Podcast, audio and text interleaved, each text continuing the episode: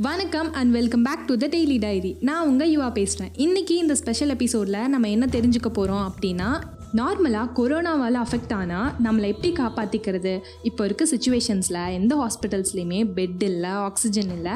So home குவாரண்டைனில் இருக்க சொல்கிறாங்க இதுக்கு oxygen saturation level ninety five பர்சன்டேஜுக்கு கீழே கம்மியாக இருக்கும்போது அதோட சிம்டம்ஸ் என்னென்ன? ஹோம் குவாரண்டைனில் இருந்தபடியே எப்படி ஆக்சிஜன் லெவல் இன்க்ரீஸ் பண்ணுறது என்னென்ன ஃபுட்ஸ் எல்லாம் சாப்பிடணும்? அப்படிங்கிறது தான் நம்ம பார்க்க போகிறோம் ஃபஸ்ட்டு ஆக்சிஜன் சேச்சுரேஷன் ஓகே அதாவது நம்ம பிளட்டில் இருக்க ஆக்சிஜன் லெவல் வந்துட்டு மினிமம் நைன்ட்டி ஃபைவ் பர்சன்டேஜ் இருக்கணும்.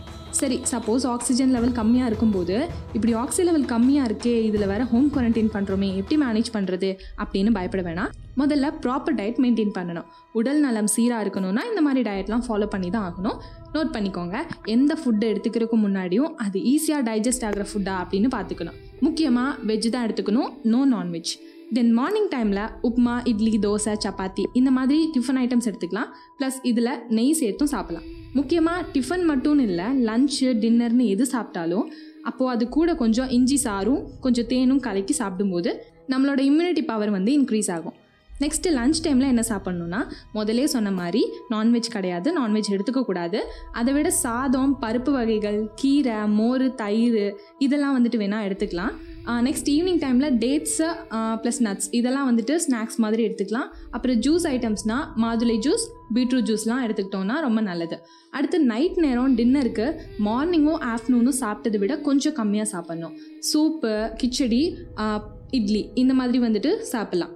மெயினாக தூங்குறதுக்கு முன்னாடி நல்லா காய்ச்சின பால் எடுத்துக்கிட்டு அதில் கொஞ்சம் மஞ்சள் தூள் போட்டு குடிக்கணும். அவ்வளோதான் இவ்வளோ நேரம் ஃபுட்டு என்னெல்லாம் எடுத்துக்கணும் அப்படின்னு பார்த்தோம். இப்போ ஆக்சிஜன் ஃப்ளோ நம்ம பாடியில் சீராக இருக்கிறதுக்கு எக்ஸசைஸ் பண்ணலாம். அதாவது breathing exercise breathe in breathe out அந்த மாதிரி. இந்த மாதிரி ப்ரீதிங் எக்ஸசைஸ்லாம் நம்ம பாடியில் ஆக்சிஜன் லெவலுக்கான நல்ல ஃப்ளோவை கொடுக்கும். ஸோ ப்ரீதிங் எக்ஸசைஸ் பண்ணணும். அதுக்கப்புறம் பொசிஷனிங் பொசிஷனிங் அப்படின்னா நம்ம படுக்கும் முறை. கோவிட் வந்தவங்க முக்கியமாக ஹோம் குவாரண்டைனில் இருக்கும்போது நம்ம குப்புற கவிந்து தான் படுக்கணும். மேலே பார்த்து எப்போவுமே படுக்கிறத விட குப்புற கவுந்து படுக்கிறது ரொம்ப பெட்டர் ஏன் இந்த மாதிரி குப்புற அடித்து படுக்கணும் அப்படின்னா ஹார்ட்டு லிவரு அப்புறம் டயஃப்ராம் அப்படிங்கிற ஒரு மசில் இதெல்லாம் வந்துட்டு லங்ஸை அழுத்தாது. ஸோ லங்ஸில் ப்ரெஷர் கம்மியாக இருக்கும். லங்ஸில் ஃப்ரீயாக இருக்கும்போது எந்த ப்ரெஷரும் இல்லாமல் ninety five percentage oxy level maintain ஆகும். ஸோ இப்போ கவுந்தடிச்சு படுக்கிறப்போ லங்ஸில் ஆக்சிஜன் லெவல் இம்ப்ரூவ் ஆகும். ஸோ குப்புற படுக்கிறது பெட்டர் சப்போஸ் ஒரே மாதிரி படுத்துட்டு இருக்க முடியாது அப்படின்னா லெஃப்ட் சைட் திரும்பி படுக்கலாம். ரைட் சைட் திரும்பி படுக்கக்கூடாது. அப்படி இல்லைன்னா பெட்லேயோ கீழேயோ பில்லோ வச்சு அதில் சாஞ்சு கால் நீட்டி உட்காரலாம். இதெல்லாம் கரெக்டாக ஃபாலோ பண்ணாலே போதும்.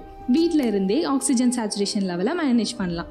ஸோ இதை ஃபாலோ பண்ணுங்கள் இந்த பாட்காஸ்ட்டில் ரொம்பவே யூஸ்ஃபுல்லான கண்டென்ட்ஸ் தான் போட்டிருக்கேன். ஸோ மறக்காமல் உங்கள் ஃப்ரெண்ட்ஸ் அண்ட் ஃபேமிலிஸ்க்கெலாம் ஷேர் பண்ணி இதை கேட்க சொல்லுங்கள் மீண்டும் நல்ல கண்டென்ட்டோட அடுத்த எபிசோடில் வரேன். Until then it's bye from Yuva the daily diary Tamil podcast